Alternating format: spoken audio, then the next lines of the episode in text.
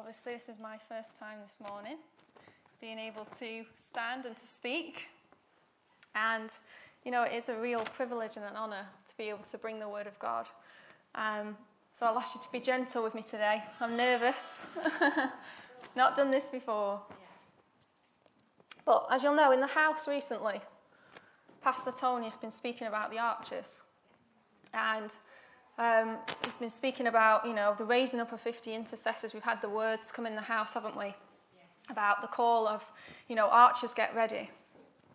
And the raising up of fifty intercessors. And this morning, um, I want to share some further insight into what, um, into uh, something that God has been speaking with me about. Okay, um, so the archers. Um, you know, we shared about how, you know, Abraham had his three hundred eighteen trained men, didn't he? And the archers this morning, I'm going to share with you. Uh, further insight into what he's looking for in an archer. Um, and a few weeks ago, I was reading in the Psalms in my, just kind of my quiet time. And God began to reveal some things to me. So I'm going to ask you to turn with me to Psalm seventy-eight this morning. Um, and I'm going to be reading from verse fifty-six. It's quite a long psalm. I'm not going to read all of it. I'm going to read from verses fifty-six to sixty-four. And it says, are you all there? Psalm seventy-eight, verses fifty-six to sixty-four. And it says, but they put God to the test and rebelled against the Most High. They did not keep his statutes. That, like their ancestors, they were disloyal and faithless, as unreliable as a faulty bow. They angered him with our high places. They aroused his jealousy with our idols. When God heard them, he was furious. He rejected Israel completely. He abandoned the tabernacle of Shiloh, the tent he had set up among humans. He sent the ark of his might into captivity, his splendor into the hands of the enemy. He gave his people over to the sword. He was furious with his inheritance. Fire consumed their young men, and their young women had no wedding songs. Their priests were put to the sword, and their widows could not weep. Quite heavy this morning. Yeah, and as I was reading this scripture, verse fifty-seven, the phrase faulty bow really lodged itself in my spirit. And I shared it with Leisha at the time. I said, you know, I just read this scripture and I cannot get this phrase of faulty bow out my spirit. You know, it's constantly there, constantly there. And I knew that God was desiring to to show me something through this phrase. So I began to look and, and to see and to study some more as to whether this phrase was used anywhere else, this spe- specific phrase of faulty bow. And there is only uh, one other instance that I could find in the Word, and it's in Hosea. You don't need to turn to it, it's only a short verse. Hosea seven, verse fifteen to sixteen, and it says, I train them and strengthen their arms, but they plot evil against me. They do not turn to the Most High. They are like a faulty bow. And I was meditating on this phrase. And God began to reveal to me how it is the heart of the archer that determines the condition of the archer's bow. That it is the heart of the archer that is key to the effectiveness of the weapon that is used in battle.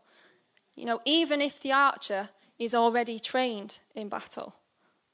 Verse nine to ten of Psalm seventy-eight. It says, the men of Ephraim, though armed with bows, turned back on the day of battle. They did not keep God's covenant and refused to live by his law. So these men of Ephraim, you know, uh, Ephraim was uh, one of the tribes, twelve tribes of Israel.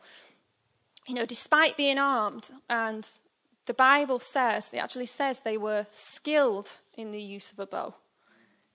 They turned their backs in battle. And Psalm seventy-eight says of them that they were those whose hearts were not loyal to God, whose spirits were not faithful to him. And so we begin to see how the issue of the heart is what affected their bow on the battlefield. And God then led me into First Samuel chapter four. Keep your finger in Psalm seventy-eight. I'm going to be flicking between these two scriptures this morning. Uh, First Samuel chapter four. Just going to have a bit of water, excuse me.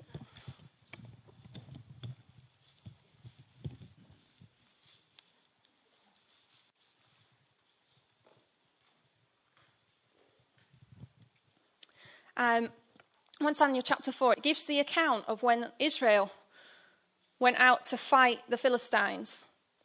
And as the battle spread, they were defeated. And they lost about four thousand men that day. And they can't understand why God has let them be defeated. And it says, uh, going from verse three, when the soldiers returned to camp, the elders of Israel asked, why did the Lord bring defeat on us today before the Philistines? Let us bring the ark of the Lord's covenant from Shiloh so that he may go with us and save us from the hands of our enemies. So the people sent men to Shiloh, and they brought back the ark of the covenant of the Lord Almighty, who was enthroned between the cherubim. And Eli's two sons, Hophni and Phinehas, were there with the ark of the covenant of God.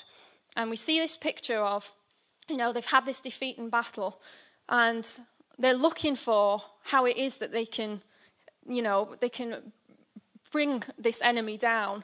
And they they don't understand why the first time they've been defeated. And they don't consult God. It doesn't say at any point in these verses that they consulted God. It makes no reference to it. It just says, they said, the elders decided, you know, let's go and get the Ark of the Covenant and bring it onto the battlefield with us. That'll give us victory. And it says from verse ten, so the Philistines fought and the Israelites were defeated, and every man fled to his tent. The slaughter was very great. Israel lost thirty thousand foot soldiers. The Ark of the Covenant was captured, and Eli's two sons, Hophni and Phinehas, died. And at the sight of these Philistines, we know, don't we, from the Bible, these Philistines were big men. Yeah, these Philistines were a, a big and a powerful army. Um, they turn their backs and they flee. And, you know, obviously, once you turn your back in battle, what are you? You're exposed. Okay, and the, and the enemy can come at you and can kill you. And they turn their backs in battle and they flee, allowing them to be killed and allowing the ark of God to be taken into captivity. And though these were men that were trained in battle, these men had seen battle. These men had seen it many, many times. This was not the first time they had been in battle. They were armed and they were skilled in the use of a bow. On that battlefield, their hearts failed them. So as I was studying these two scriptures together, God began to help me understand what it is that our hearts must possess and carry in order to be called effective archers and to avoid the danger of having a faulty bow. And there's three specific areas that God spoke to me about. I'm going to have another drink. Makes your mouth dry.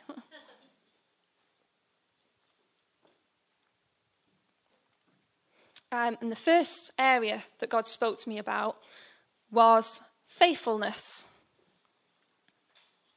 And the dictionary definition of being faithful is continuing to support or following something or someone. And as I was looking at this, God showed me this is not just speaking of loyalty. Okay, we often refer to faithfulness as like loyalty, but it's about consistency. We've already heard this morning about consistency. You know, our hearts must be consistently turned towards him. We must be consistent in our pursuit and our desire to follow him, to learn his ways, to walk in his truth, consistent in our obedience, and consistent in the furthering of our relationship with a Heavenly Father on a daily basis. You know, those of you that were there at Authentic Sonship on Thursday night, Pastor Tony spoke about how important it is that we know God as the Father. And that comes through a consistent relationship with him. You know, there has to be a consistency there. Again, we've heard this morning, God by nature, he is consistent. The Bible says he is the same yesterday, today, and forever. And he desires that we have this same consistency. This same consistency is built within us. And if we look at consistency in the context of a bow, I had a really clear picture that your bow is your prayer, okay? And your arrow is the word that you fire. Okay, so if you look at it in the context of the bow, It's the consistency of our prayer. You know, just um, as the, when the news came about baby Danielle, we arose, didn't we, as a house? We arose and we prayed and we pushed in with intensity, yeah, and with fervor, didn't we? We, we really pushed in. And how easy it is after weeks and months to allow this intensity just to die down, you know, or to believe in some way that because we prayed the first time, we've done our bit now. We've done our bit.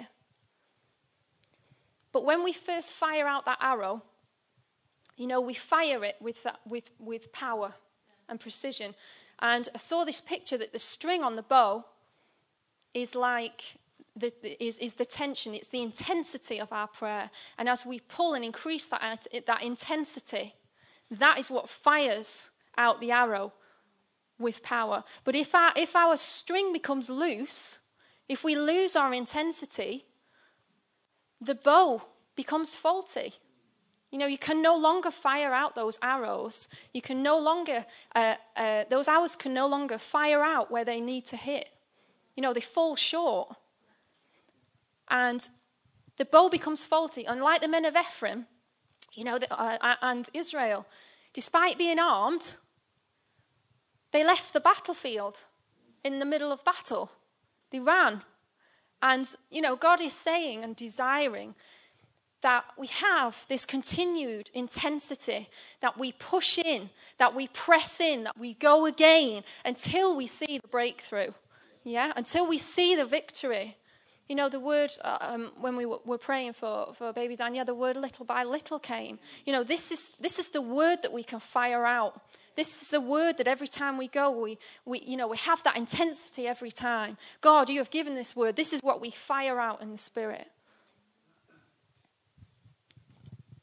And faithfulness, it can also be applied in the area of intimacy.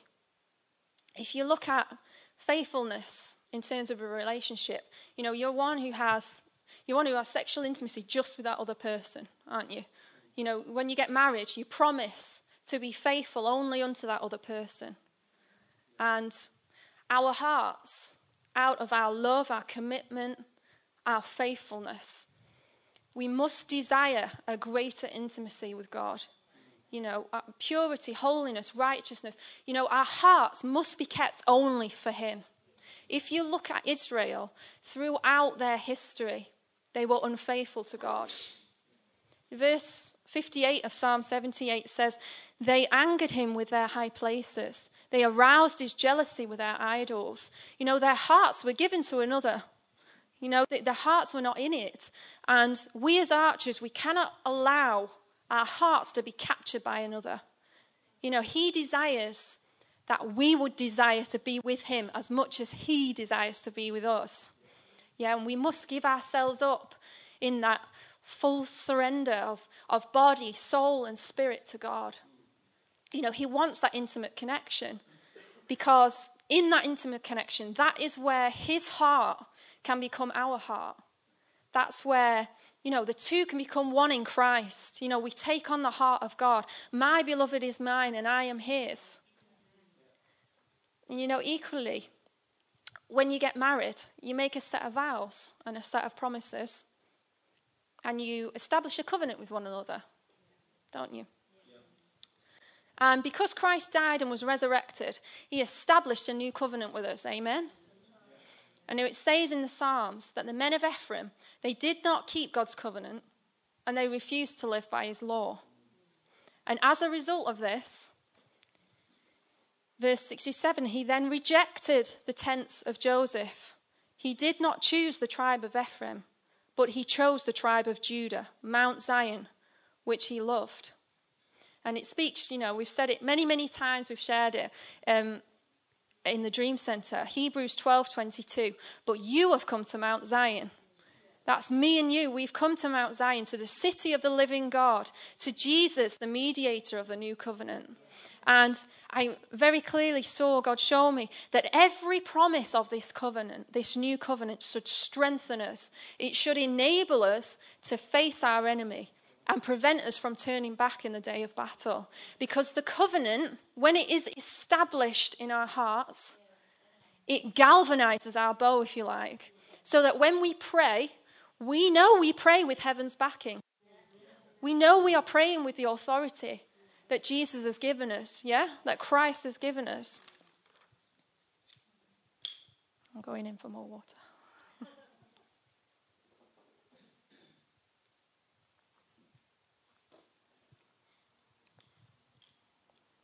And so God desires in our hearts that we have this faithfulness towards him. Consistency in our relationship with the Heavenly Father. Consistency in our prayer as we push. Intimacy with him, yeah? That our heart can be, become his heart. And so the second point that God began to speak to me about was reliability. And the, the definition of this is something or someone that can be trusted or believed because he, she, or it works or behaves in the way you expect. And you could say that this is a product, so to speak, of faithfulness and consistency. You know, as we show As we show and we demonstrate our hearts towards God, that we show him that our hearts are committed, um, as we show him that we obey his commands, that we listen to his word, that we walk in his ways, that we demonstrate a righteous life, this is when God can rely upon us to ad- arise, advance, accelerate, execute in the way that he expects. You know, he can trust us. You know, God desires to trust us. And ultimately, you know, God had to reject Israel because he could not rely upon them to outwork that which heaven was speaking. He couldn't rely upon them. Their, their hearts were not faithful to God. Their hearts were captured by others. You know, the hearts were not faithful to the commander. And he couldn't trust that when his command came, when he spoke it, that they would hear it, let alone obey it. You know, our hearts as archers, they must be attuned to his voice. Because it's when we when we fail to hear his voice, it's when we begin to take matters into our own hands. You know, like, like Israel, um, on that battlefield, they couldn't understand why they'd been defeated that first time. And instead of seeking God, instead of saying, God, what is it we should do? What's your command? What's the next step?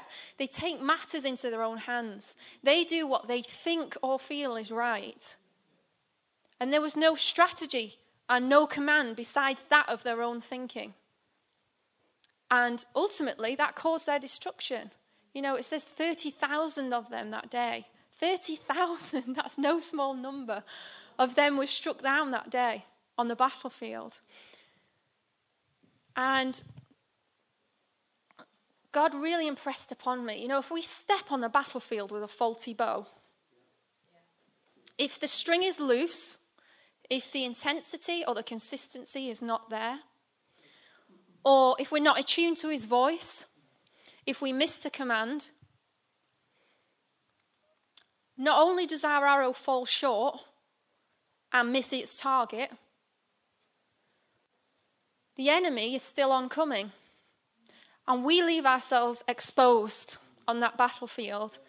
And we also fail to defend the others that we're supposed to be defending. You know, in the context of prayer, if you look at it in the context of prayer, you know, this is people's lives we can be fighting for. This is people's lives.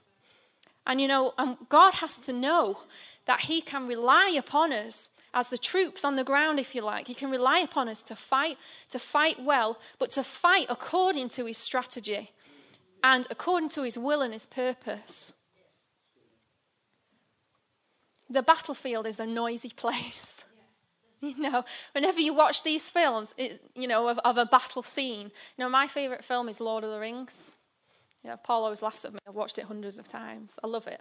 It's my favorite film. There's a lot of battle scenes in that. They're never quiet. You know, you've got the roar of each side. You've got the, you know, once that battle starts, there's so much noise.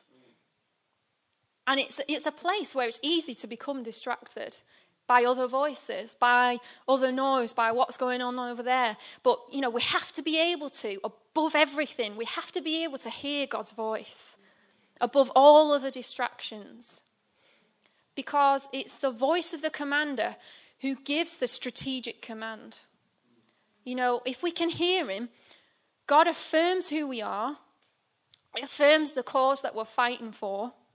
You know, it keeps any fear at bay. And it ensures that we hold our position in the face of the enemy. You know, Pastor Tony, again, he shared on Thursday night about, you know, if we are to have successful prayer warfare, you know, it's important that you know God as your father, that you become, you're a secure son. Yeah, that you know your position in the spirit. So that, you know, no matter how fierce the battle gets, God needs to know that he can rely upon us to hear his voice. Amen? And this leads us, um, led me into the next point, which is loyalty. And the definition of loyalty is firm, not changing in support for a person or in belief in your principles. And this is about undivided hearts that are devoted to him. You know, God is looking for hearts that are not easily swayed towards another, hearts that do not falter at the first sign of trouble, but hearts that remain firm and unchanged. You know, God wants us as archers to have hearts that say, with your help, I can advance against a troop. With my God, I can scale a wall. You know, we have hearts that stand firm and unshaken. You know, we can't let fear set in, because as soon as fear sets in, that's what causes our hearts to fail. That's what causes our, our bow to become faulty. Because we must, the, the cry and the shout on our lips must be, if God is for us, who can be against us? So this loyalty, you know, we're firm, we're unchanged, we're unshaken. And I was really, as as God was revealing these things, I was really challenged in my own heart and my own spirit about what God was saying in relation to the archer and the type of heart that he's desiring from us. You know, and I am, um, even I'm realizing the level to which God is raising the bar. You know, God, he, he never raises it so far that it's unreachable. God is not a God that dangles a carrot in front of you, um, you know, to get you moving, but never gives you the carrot. God is not that God. God desires, you know, that that we come to the place where we can we can um, stand as these people. And, you know, he, he does he does it enough to stretch us and to test the true measure of our hearts, in order that he can trust us with more. Because he wants to trust us with more. Do you believe that this morning, that God desires to trust you with more? You know, I, I, I saw this in the context of like Jacob, you know, as children. You know, as they grow older and they understand more and they, and they mature more, we can begin to trust them with more things. You know, as they show they can be obedient in certain areas, you know, you, you can begin to trust them. You know, with Jake, we all chuckle about this, but with Jake now, we can trust him to make a cup of tea. We can trust him to use that kettle, you know, that we know and we trust that.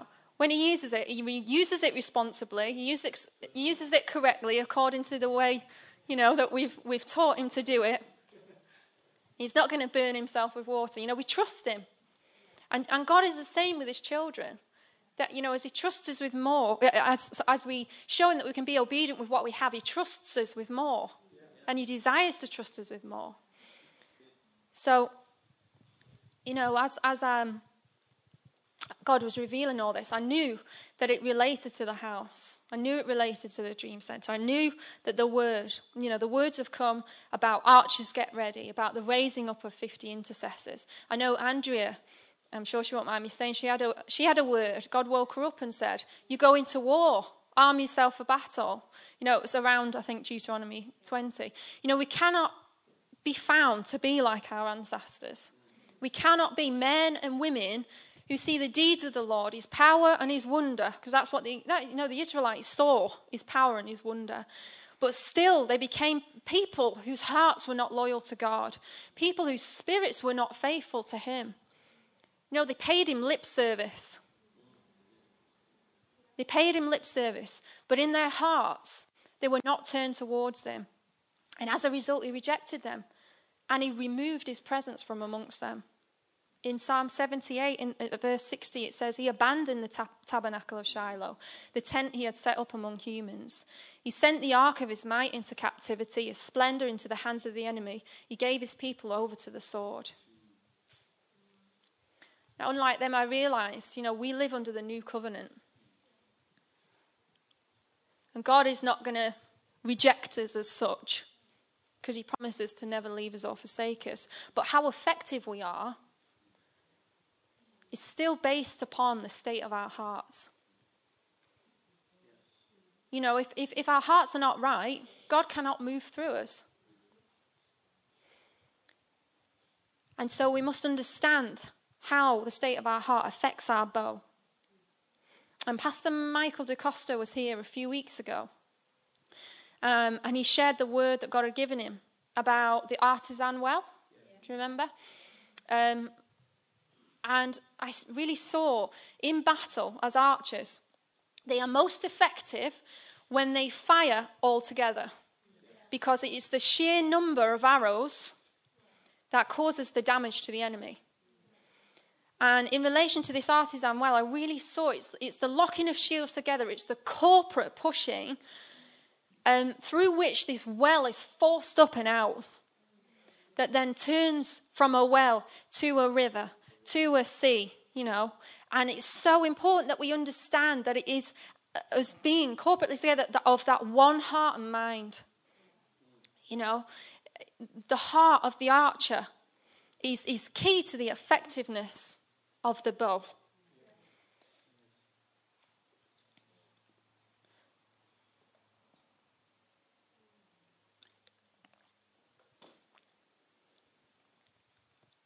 And we know that the word says the prayer of a righteous man is powerful and effective. And as archers, this is this is what God is looking for. He's looking for us to be archers who are powerful and effective when we pray. So this morning, let us be encouraged and challenged to be archers who have hearts that are faithful, to be archers who have hearts that are reliable, and to be archers who are loyal to our God. Amen? Amen. Amen.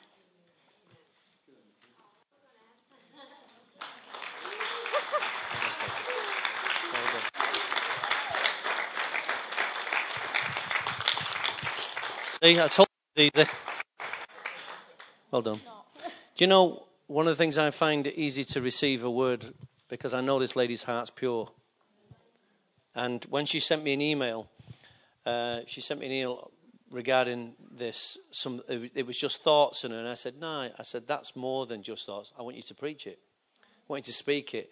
So, and Paul said, he's going to tell you, he's going to tell you, if you send him that email, he's going to say to you, that needs to be preached.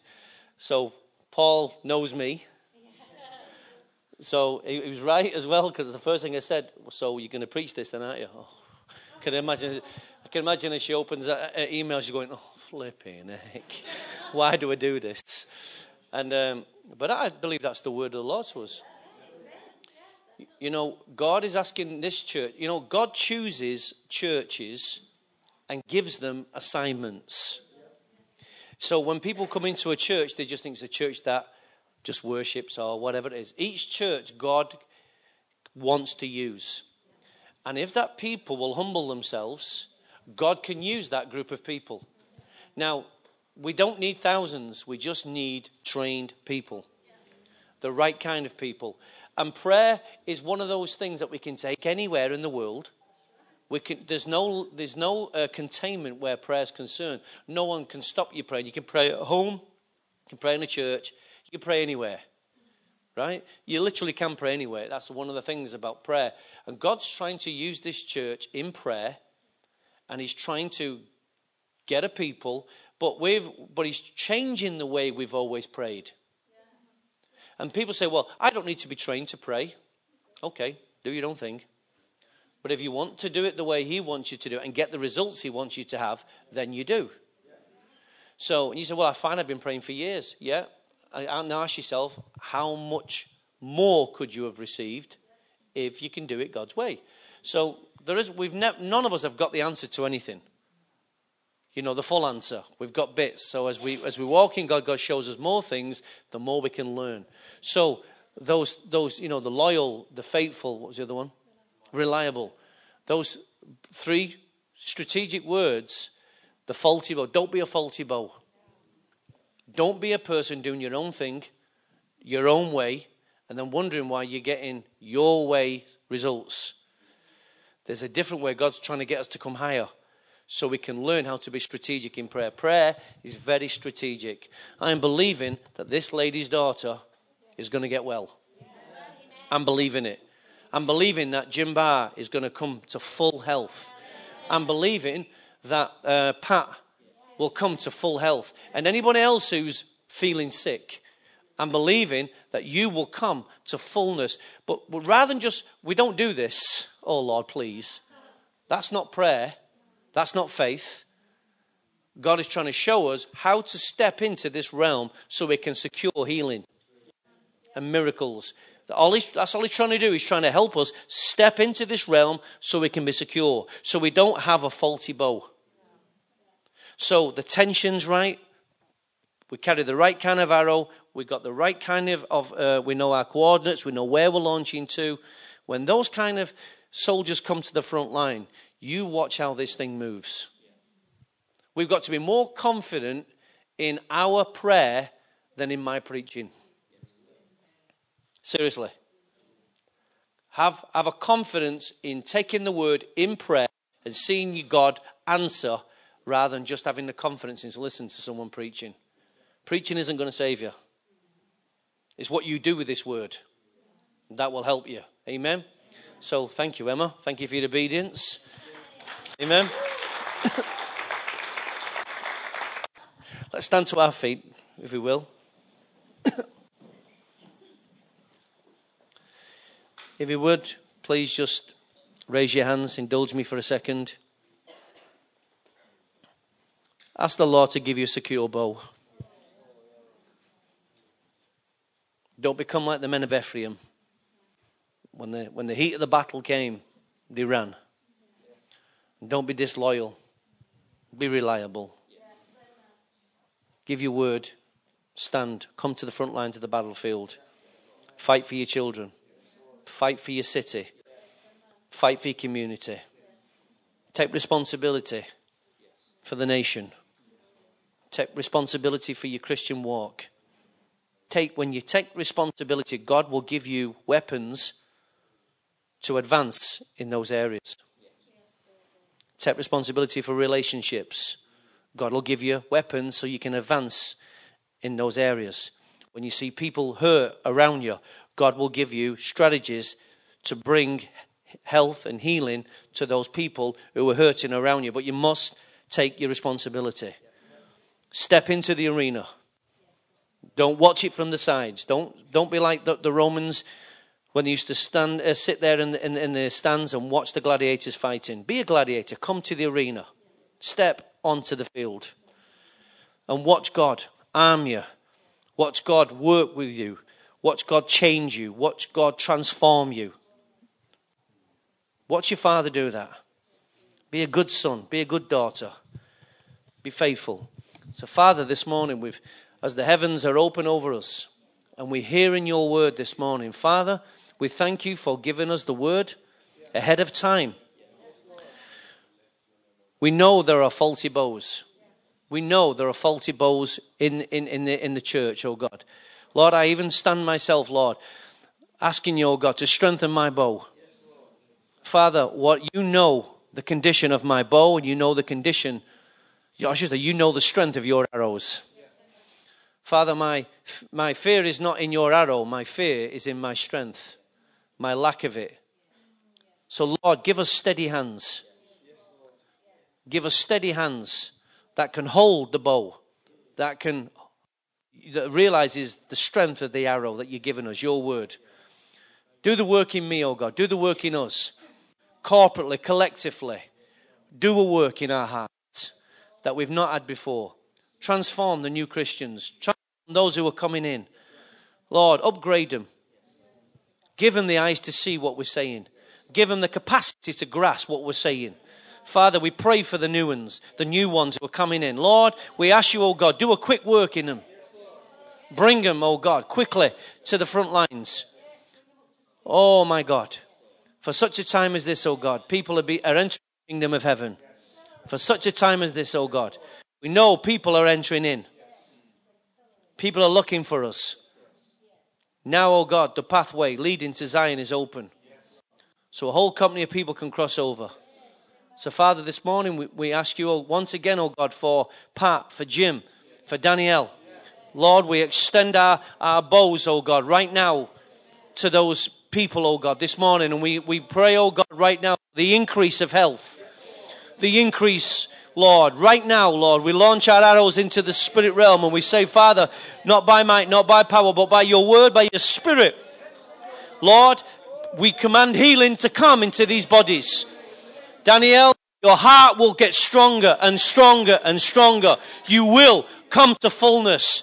The word of the Lord is working in you, Danielle. We command the word to work within you.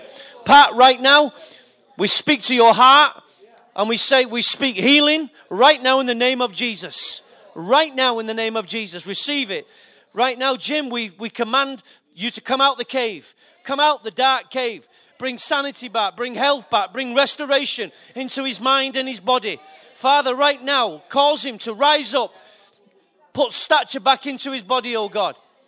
Strength back into him. For any of those, anyone else who's sick, right now we command in the name of Jesus a healing come to your life right now. Oh, steady our hands, oh God. We will not give up. We will not give up. We will see, we will see the breaking of a new dawn rising over our lives. Lord, where else can we turn to? Where else can we turn to but you, Lord? To, we cannot be found running, frightened, fearful because of what life is thrown at us. Oh, God, strengthen us for the battle ahead. A whole generation has to pioneer this, this breakthrough so a whole, another generation can come in and grasp it. If we don't do it, church, who will? If not us, who will? If not now, when? It has to be us, Dream Center. God has been faithful to us. He's told us he would make known the dream of the king. And he is making known the dream of the king. Friday, I sat with someone and they said to me, what is the Dream Center all about? Unsaved. I had them there for an hour and a half, telling them what the dream of the king is. They were gobsmacked. I said, he can do it for you. He can do it for you right now. He can do it for you. The dream of the king, he wants to make it known to you. In Jesus' name, amen. Amen.